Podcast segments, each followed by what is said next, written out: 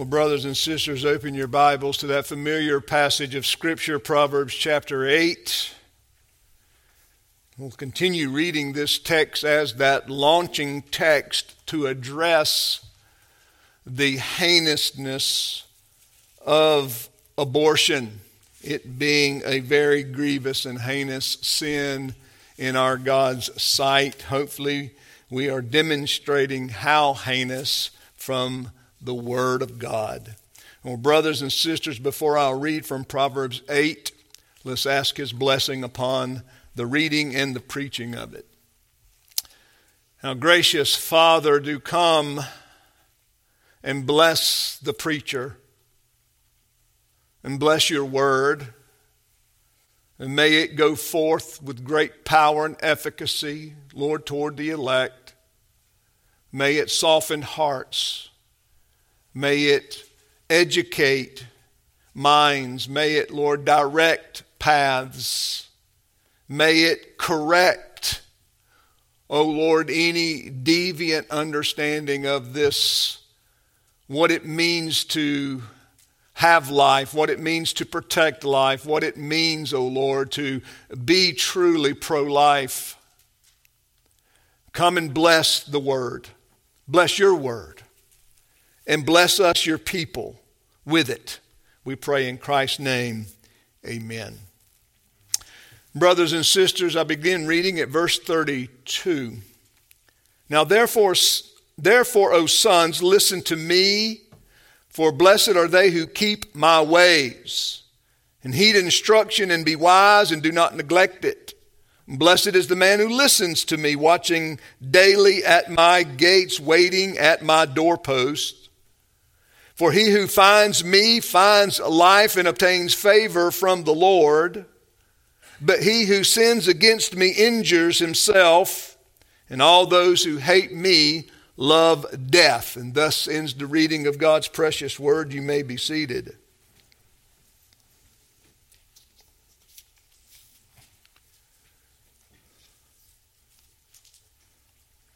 Well, brothers and sisters, daily I am reminded that the Lord chooses our battles. He chooses the battles that His people must wage in this world. And often these are cultural battles, religious battles, political battles. And the battle that He has put before us in our day and time that has not it's not anything that has snuck up on us. It's been coming for some time. We have just yet yet we have failed to address it completely is the battle of progressivism the false religion of progressivism. That may surprise some of you for me to address it as a religion but I don't think I'm wrong in doing so. This religion of progressivism has been at war with Christianity for decades now, and it has taken root in all of the major institutions of our land and of other countries as well. That's why we're seeing a sort of a, a worldwide, at least in the Western world, at least in the Western world, there, has, there is an upheaval of what we call Western tradition and culture. Now, on its face, we may say, so what? But at the very heart of this attack, this very aggressive attack, and becoming more aggressive every passing day, is the destruction of Christianity, Protestantism primarily.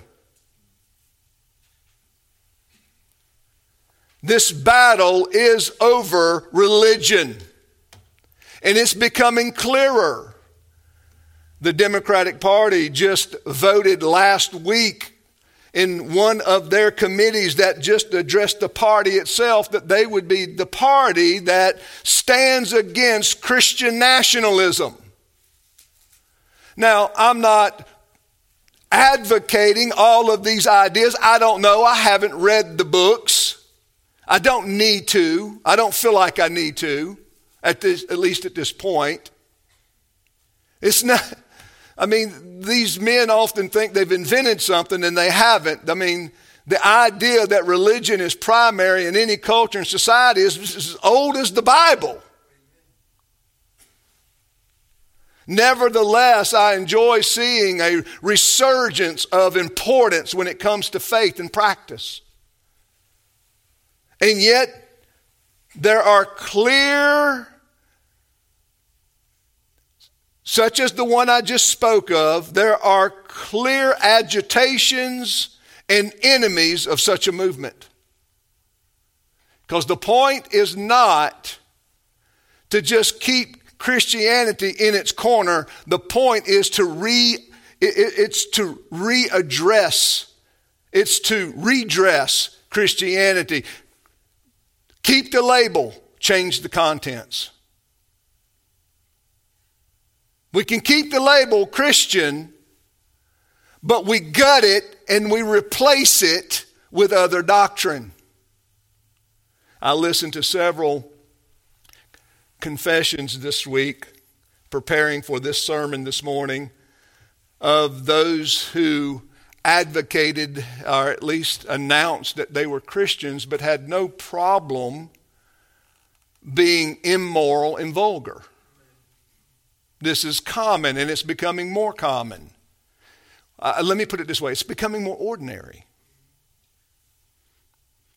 There's no shock factor to it any longer, is there? I, am shocked. I'm sure you would be shocked, but the, for the majority, there's no more shock factor. We've come to expect it when we hear it, when we see it. The two sacraments that the best I can tell, and of course I'm very fallible, but the two sacraments that I can tell that are the most important in this progressivism. One is abortion. Now, that was on full display during the State of the Union, wearing lapel pins that said abortion on them, advocating this reproductive right. Again, just changing labels. It's not murder, it's reproductive rights. But the second sacrament is queer ideology. And what I mean by queer ideology, I mean all of the sexual perversions, whether it be homosexual, whether it be transgenderism or transconfusion or dysphoria or, or pedophilia or any other sexual perversion is all labeled under that. Let me give you an example. You can say, well, Pastor, I think you're stretching there. Maybe I am stretching it, but I don't think so. Because at the heart of the Black Lives Matter movement is lesbianism. And even black conservative men have come out and said this is a movement of queer ideology, that there's no place for a black man in the movement because it promotes queer ideology. It's full of lesbians and homosexuals. I believe those are the two sacraments of this new progressive religion. And there's an extreme amount of pressure being put upon the Western culture to adopt and accept it and to weave it in its Western tradition so that it becomes normal. Now, that's the battle we're in. That's the war we're having to face. And these are the things that we have to buttress ourselves, our church, our communities against and be that salt and light voice that condemns it and exposes it and certainly calls those who believe it to repent of it. And we can't forget that because really the only weapon that's going to fix it is the gospel. It's Jesus Christ changing hearts and minds and lives for his glory. That's what's needed. Let me give you a few heartbreaking statistics as I get into the lesson this morning. Flowing out of that sixth commandment into the seventh commandment, I want to address it philosophically this morning. But let me give you some statistics. The best I can tell, these statistics related to abortion are from 2020. And I wasn't surprised um, when I read them as I was looking them up, preparing to, you know, preached this morning uh, and dealing with the seventh commandment in promiscuity. But just listen to this 80%, 86% of all of the women who had abortions in 2020, at least the best of this survey can tell, more than likely it's a little higher, but 86% were unmarried. 86%. Not, I don't think that would surprise any of us. 60 plus percent, 64, 65% were younger than 30. Of all of the abortions, 65% or so are under 30 years old, with a good portion of like 15% under 18.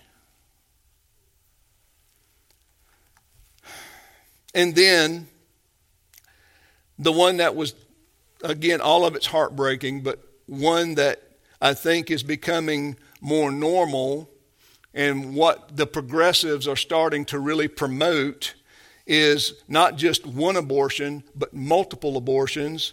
And that is 30% of all the women who had an abortion in 2020, it was their second or third one or more. Now, I don't know if you, um, there are, they're working hard, this cult, this progressive cult is working hard to influence our young ladies that it's normal, that it's okay.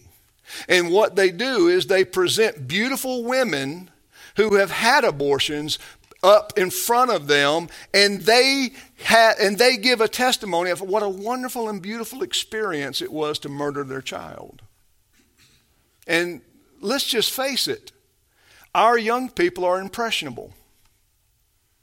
They're impressionable. Without a doubt. I mean we see it all throughout the bible. We have a whole book called Proverbs, and it's all about impressions. It's all about being careful who you allow to impress your young people. And, and obviously, primarily, it ought to be the, the mother, it ought to be the father, it ought to be the family, it ought to be those closest to your values and worldview, right?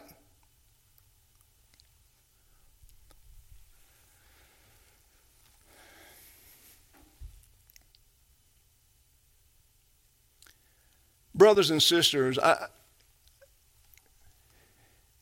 as we press onward in this battle, particularly in the state of Georgia, where we have an opportunity to knock down one of these sacraments, these idols of progressivism, and, and, and do away with abortion, because it is a sacrament of progressivism.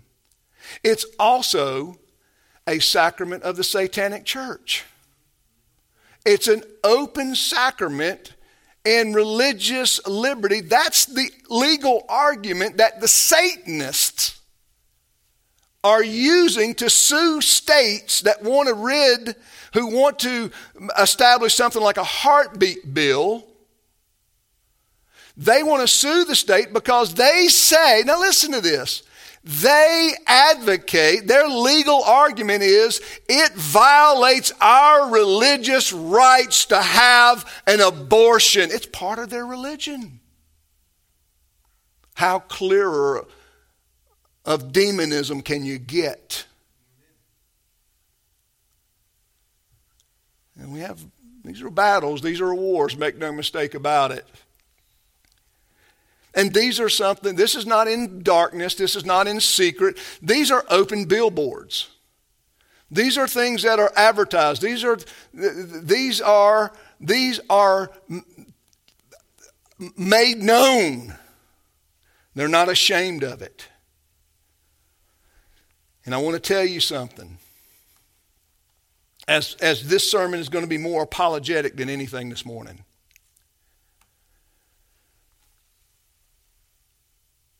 It is Christianity that has given light to the world.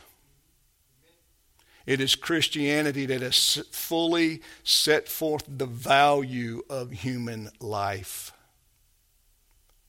Now, brothers and sisters, as we go to address the seventh commandment this morning, as we deal with that commandment that addresses adultery, right there after the commandment, you shall not murder, another negative commandment, you shall not commit adultery. One is the protection of life, the other one is the protection of marriage, the family. It's pro family. Both of these commandments are given in the negative in order to add strength to the admonition. Don't do this. So God gives it to us in the negative so that we would even heed a stronger, that we would even have a, a, a, a stronger lesson of stay away from that. Now, brothers and sisters, this may stagger your mind, but we don't, you don't need the Bible to understand the importance of the family. You can look all over the world and you can find the family. Every culture, every society, everybody has a sense, an understanding of a home, of a, of a wife, a mother, a father, a husband. Yet, those places that have, uh, have brought the gospel of Christ in, those places that have the Word of God, are those societies and cultures that have elevated the family that have brought the family to its fullness, if you will, and set it in its place as the root of all humanity. But all cultures and people recognize the importance of a home and a family. Even in your darkest regions of the world, you'll find a family. It won't be ideal. That's not the point but you'll find some type of family unit that is the basis of that tribe or of that culture or in that place.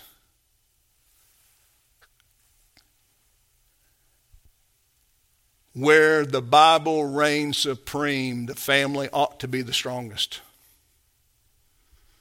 And where the Bible is reigning supreme and where it has reigned supreme for generations, what do we see? Satan's attack upon the home. The attack has been upon our families for decades, if not centuries here.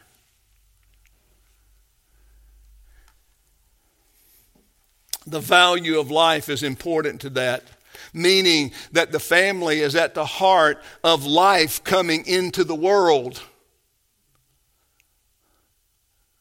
where the husband and wife in their intimate relations to each other are to what? Bring forth children. And adultery is certainly against that. Adultery certainly tears the family down. It breaks up two homes. It's a devastating sin, adultery is. Not unforgivable, but very devastating. And I will demonstrate that toward the end of our lesson this morning.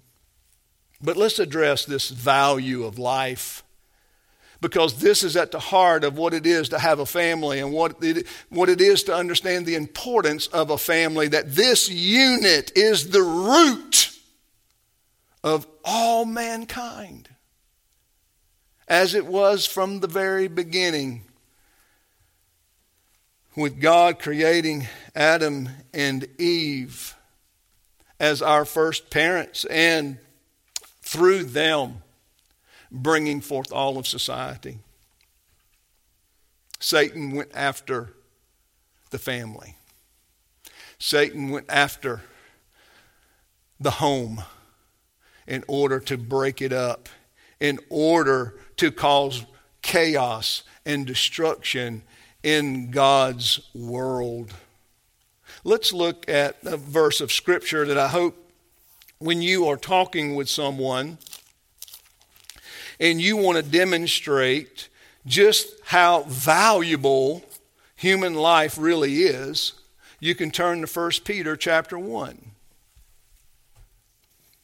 The value of human life to me can be easily dealt with and to me solved by understanding the gospel. It's the gospel that sets forth, it brings the clarity. Of course, people understand that murder is wrong. And no matter what culture and what society you go to, when a woman becomes pregnant, what does she say? I'm with child, I'm with a baby, I'm carrying a person. Without the scriptures. Without the scriptures. But with the scriptures, it has the value and the promotion of, of when, when the gospel comes in and the word of God brings even a degree of richer life and importance and value when we understand Peter 1 18 knowing that you were not redeemed with perishable things like silver or gold from your futile way of life inherited from your forefathers, but with precious blood of the Lamb, unblemished and spotless, the blood of Christ. It's the point that life is so valuable that God sent His own Son into the world to lay down His life for yours and mine. And He didn't use the things of this world to purchase our lives. He used His life, that perfect life. He traded his perfect life for our sinful lives, his sinless life for our sinful lives. And to me, for God to leave heaven and come into this world to be robed in flesh, to grow up in obscurity, so that he might give his life, beloved. Here is the value of life presented in the gospel. You're valuable. This is not just busy work for God. This is God demonstrating the value of human life, and He sends forth His Son that He might redeem those from their sins. That's humbling.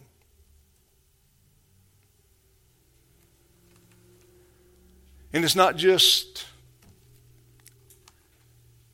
a certain class of people, but it's all classes of people that Christ comes to save, doesn't he? Christ comes to save all classes of people, all kinds of people, all from all kinds of cultures, all kinds of societies, all kinds of backgrounds.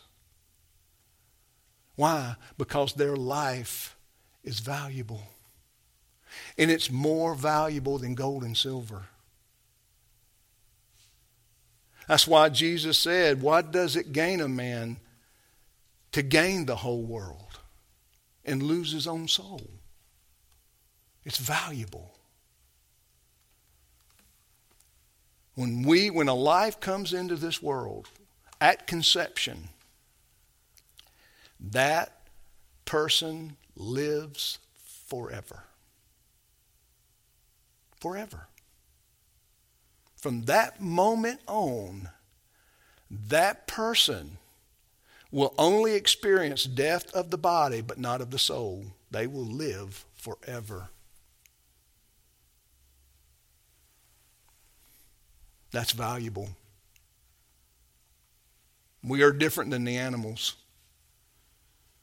We're not, we're not like the animals. We're more precious in God's sight than animals.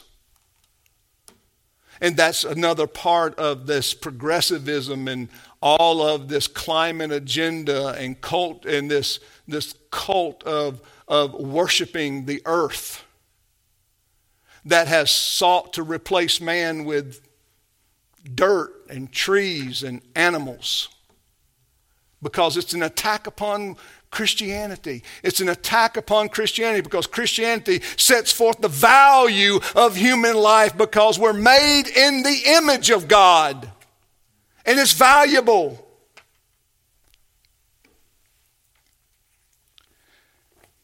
Brothers and sisters,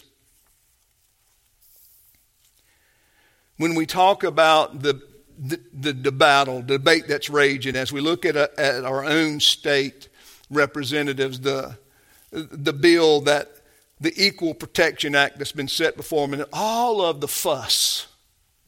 Now, you wouldn't imagine there being so much fuss over something so simple and so right. Right? It's mind boggling, isn't it? And so, what I want to do is, I want to address sort of the, the idol of the pro life movement somewhat. And I want to address this idea that, well, we have a heartbeat bill. Aren't you happy with that? Well, the question is not, or shouldn't be, if I'm happy with it or you're happy with it. The question is, what does the scriptures say about life? And when it begins? What does the Bible, I mean, listen, we are not some tribe down in the Amazon jungle that's never had the Bible. We have had centuries of the gospel preached in this land. We should know better. God has raised up stellar lights that have preached the Word of God, and we do know better for the most part, don't we? And we can't plead ignorance and then hide in a corner and expect there to be no responsibility or culpability for these kinds of decisions. So let me address this idea of the heartbeat bill and why we should replace it with the Equal Protection Act.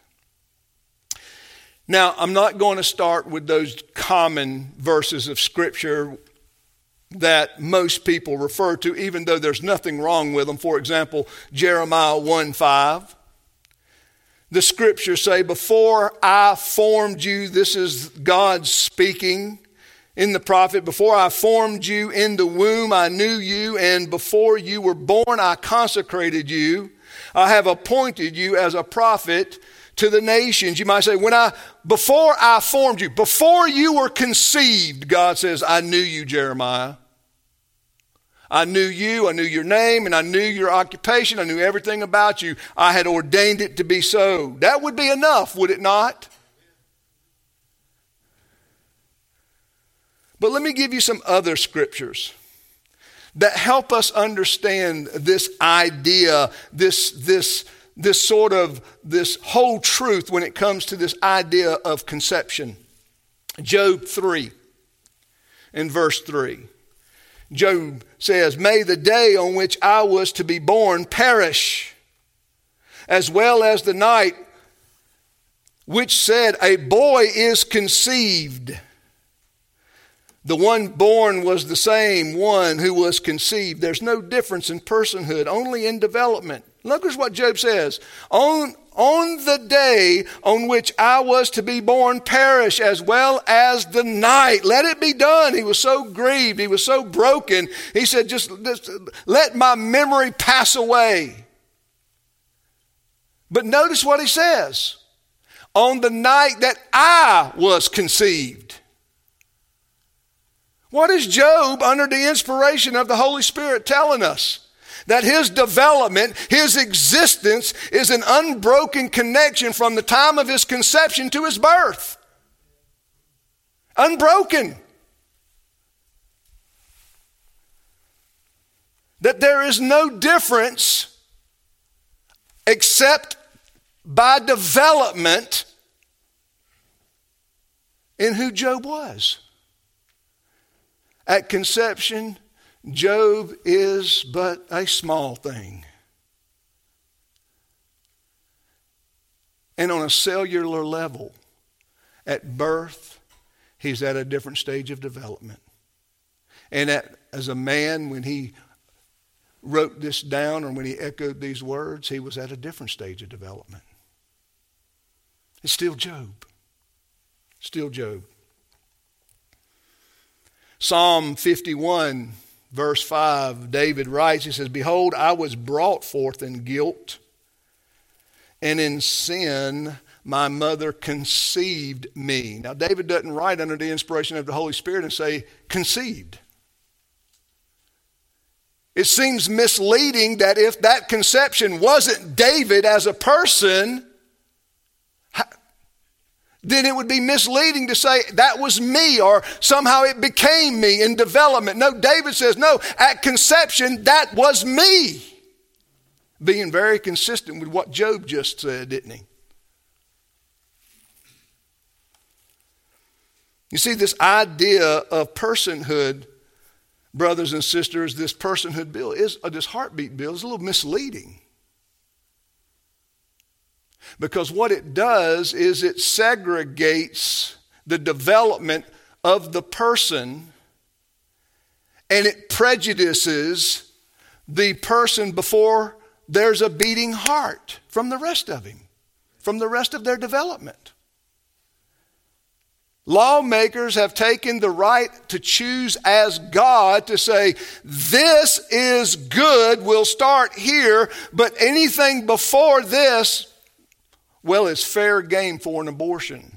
Uh, and by the way, one of the things I didn't bring out in the statistics that since 19, or 19, wow, since 2020 or 2019, the majority of abortions through college age girls is through appeal.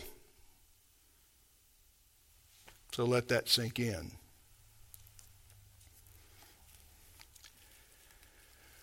Look at Luke chapter 1, verse 39 through 42. In fact, I need to open this up in my own Bible because I want to I want to now, notice in verse 26 through 38, the birth of Jesus is foretold. Mary is given the announcement that she will bear the Savior of the world, that she is going to carry the Savior in her body, that she is going to be overshadowed by the Holy Spirit, and she's going to conceive a child whose name will be Jesus and who will be Savior of the world. But look at verse 39. Immediately after the angel announces this to Mary, look at that very first clause. Now at this time, Mary rose and went in a hurry to the hill country, to the city of Judah, and entered the house of Zacharias and greeted Elizabeth. Now you might remember who Elizabeth is. Mary's cousin. She is a much older woman and is pregnant with John the Baptist, the forerunner of Jesus Christ. Elizabeth is six months ahead of Mary in pregnancy. But this is my point, brothers and sisters, in this, uh, in this apologetic that we should have the Equal Protection Act and not the heartbeat bill. Mary receives the announcement that she is conceiving Christ under the power of the Holy Spirit, and the text of Scripture tells us that she immediately gets up and goes and sees Elizabeth. I'm going to, I'm going to posit before there was a heartbeat. I don't think it would take 12 weeks to get to Elizabeth's house. My point is, she's carrying Jesus at conception. But let's not stop there. Look at verse 41. Even in Jesus' human development, which is at the very beginning of conception. Verse 41 When Elizabeth heard Mary's greeting, the baby leaped in her womb, and Elizabeth was filled with the Holy Spirit. and cried out with a loud voice and said, Blessed are you among women, and blessed is the fruit of your womb.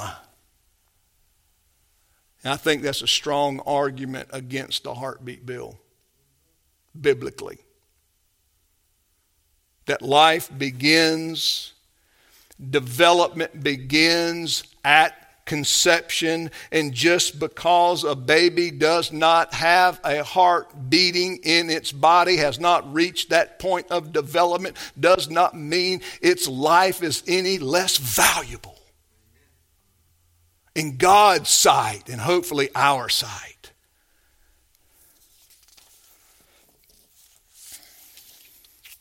Matthew chapter 1, verse 20.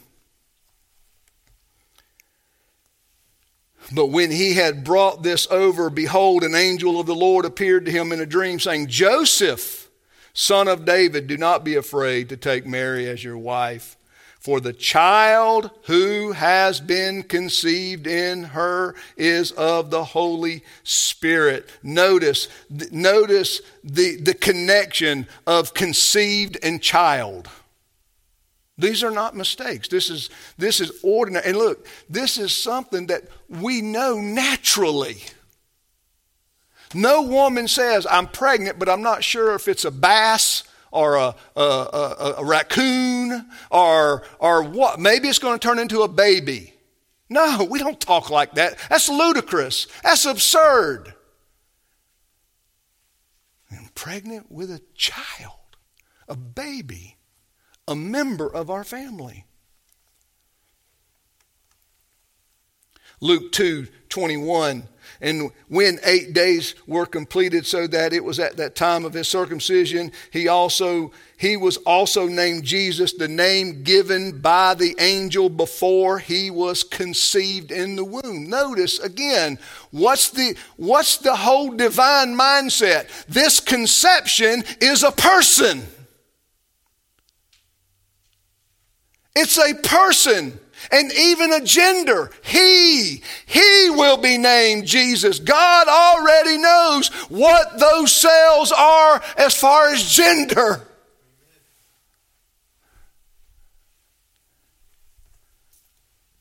And we must be careful as legislators of creating a special class of preborn children. And I believe the heartbeat bill does that.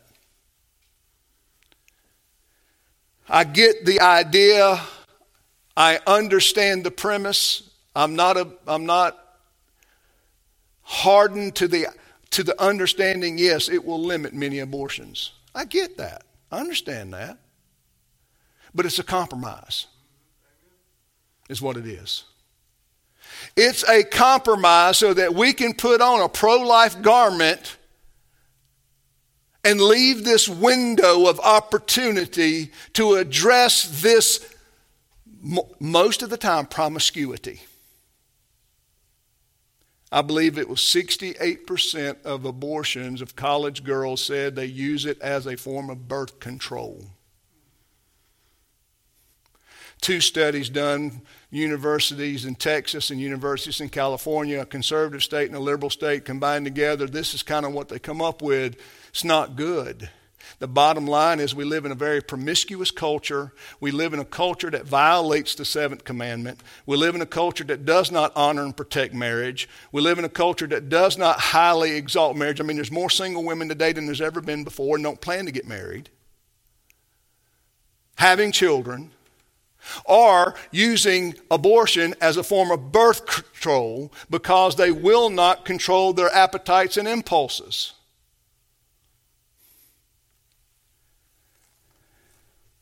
Now you can see, beloved, how the breaking of the seventh commandment leads to and is a grievous sin in God's sight because of how these pregnancies are dealt with. If, if depraved men are an, a Christian that's becoming increasingly unchristian, I think is synonymous with a culture that's becoming increasingly uh, insensitive to the value of life. You agree with that? As we become less Christian, we become more selfish and we become more pro death because we become less responsible and culpable for our own actions.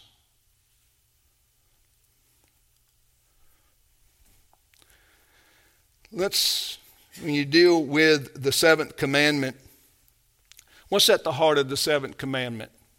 Fidelity. Fidelity. Faithfulness. What is a marriage? A marriage is a union between a man and a woman.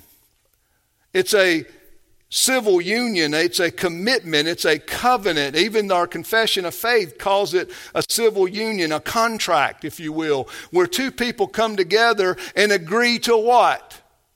Love each other till the day they die.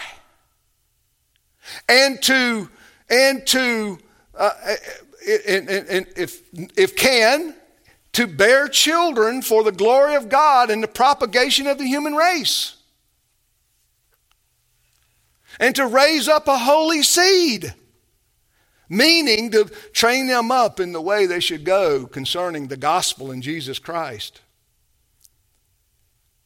Promiscuity destroys all of that, especially adultery.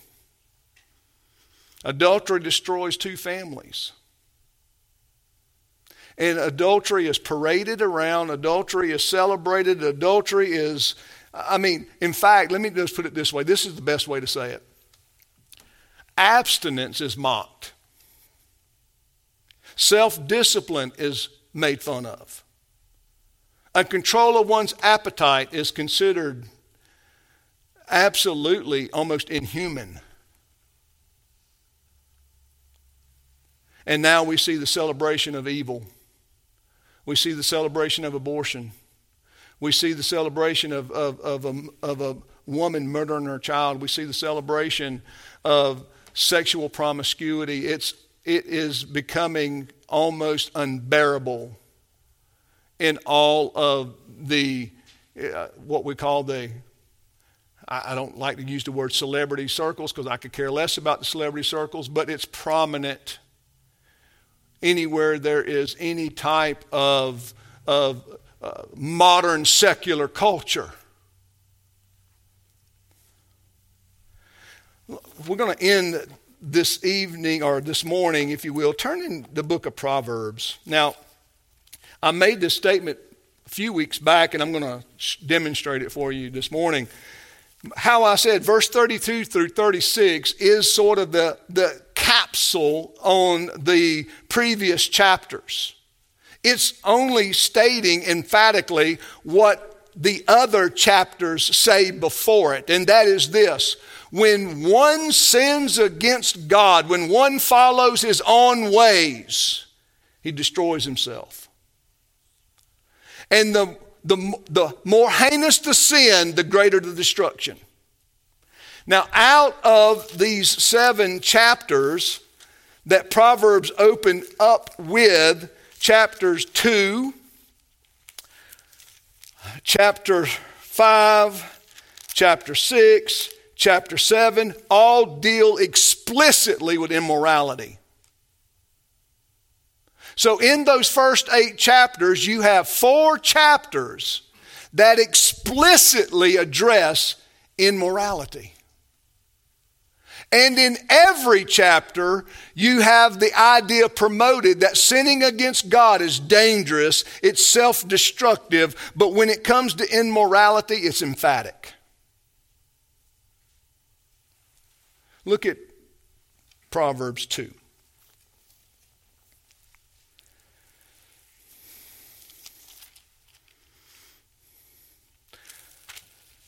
Look at verse 16. All right, we're not going to read the whole proverb, but you can read through the whole proverb. He's setting the stage. He gets to verse 16 and he talks about wisdom, prudence, and discernment. Now, these have value because they are able to keep us from these sins. In verse 16, he says that they deliver you from the strange woman from the adulteress who flatters with her words. Now, let me say this it, it, it's not an impossible idea that there is a personification of sin, and all sin is flattering. All sin has this temptation element to it. It flatters us, it's appealing to us to what? Partake of it. That's true.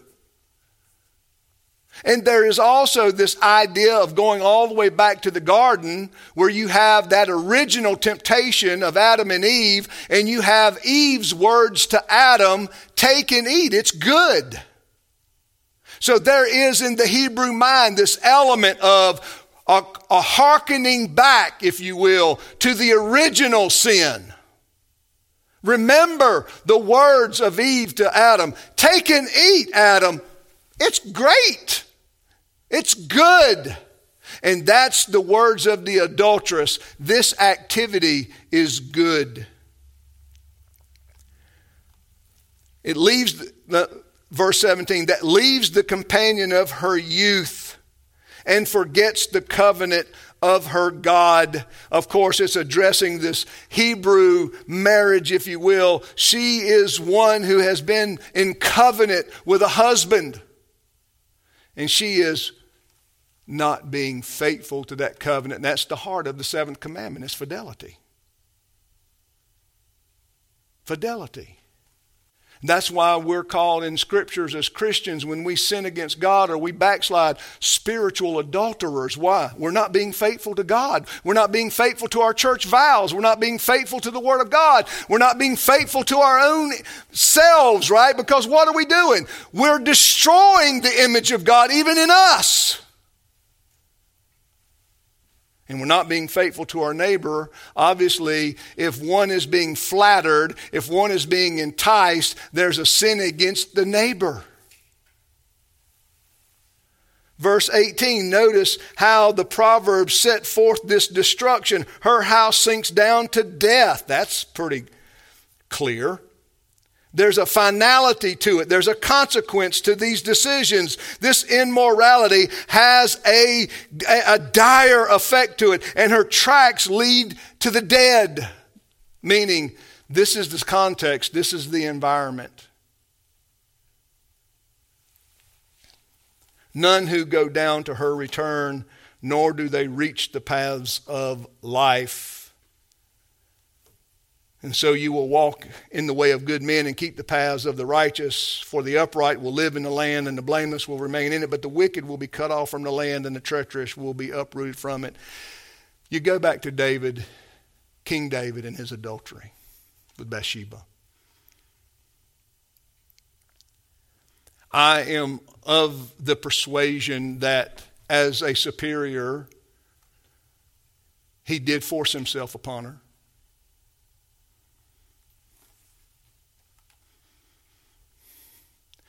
David never recovered from that adultery. Never. Was he forgiven by God? Yeah. Yes, he was. But he suffered as a king and as a father the rest of his days.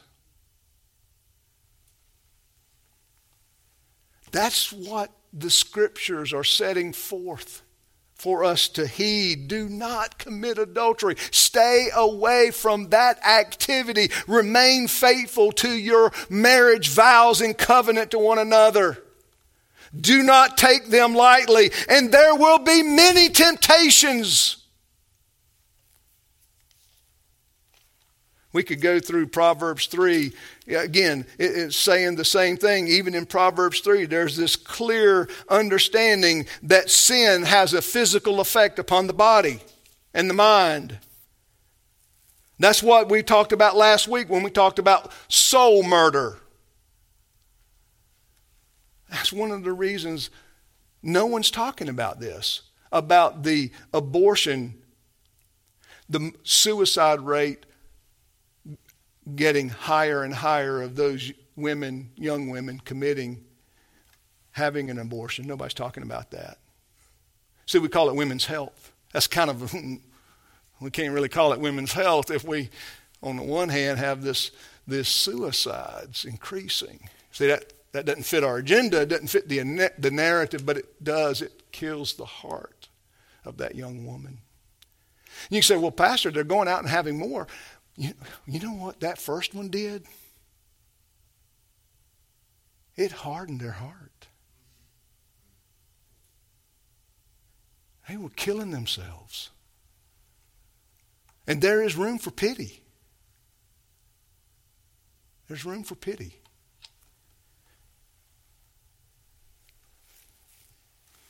These are the things we have to talk about because no one else is talking about them. We, we, again, I want you to go this afternoon and read these passages of Scripture, verse, uh, paragraph, or I'm sorry, chapter 7, Proverbs. Notice the emphatic, again, it's also consistent verse 22 suddenly he follows her this is the woman that is walking the streets looking for the victim so to speak and she finds one and it says suddenly he follows her as an ox goes to slaughter. Not a pretty picture. As one in fetters to the discipline of a fool until an arrow pierces through his liver and a bird hastens to the snare and so he does not know that it will cost him his life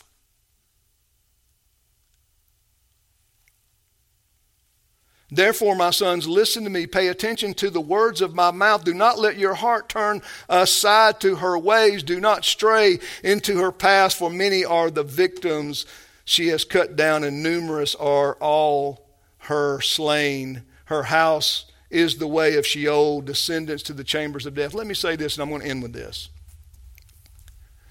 There's a whole economic environment of young men following these internet gurus. And these gurus are giving young men advice about life, about work, and about marriage, and about their future, and all of these things. And these are very popular men. They have lots of followers on the internet, and yet some of this stuff is good because it's reasonable, most of it is not. It falls mightily short of a biblical worldview. It shows you the church has not filled the void that exists in our own nation with truth, with life, with, with a vigorous understanding of life, the vitality of life. And these young men are going out and getting it in other places just like the young ladies are. There's all of these young women that are following these internet uh, uh, sensations personalities. That's where they're getting their advice. And I hear some of this advice about relationships and about how, how to treat one another and what marriage. I mean, in fact, let me tell you this, and it's staggering and it's, it's so anti Christian that there is a great movement that never get married. We don't need marriage, just this whole movement uh, of men. We don't need marriage. We don't need women. It's a countering to the feminist movement. I mean, it's just, it's ignorance feeding upon ignorance. It's blind leading the blind. But what you still having is people trying to live like they're married without the responsibilities and without the obligations that come with it. And so the alternative is what? Abortions when there's a pregnancy.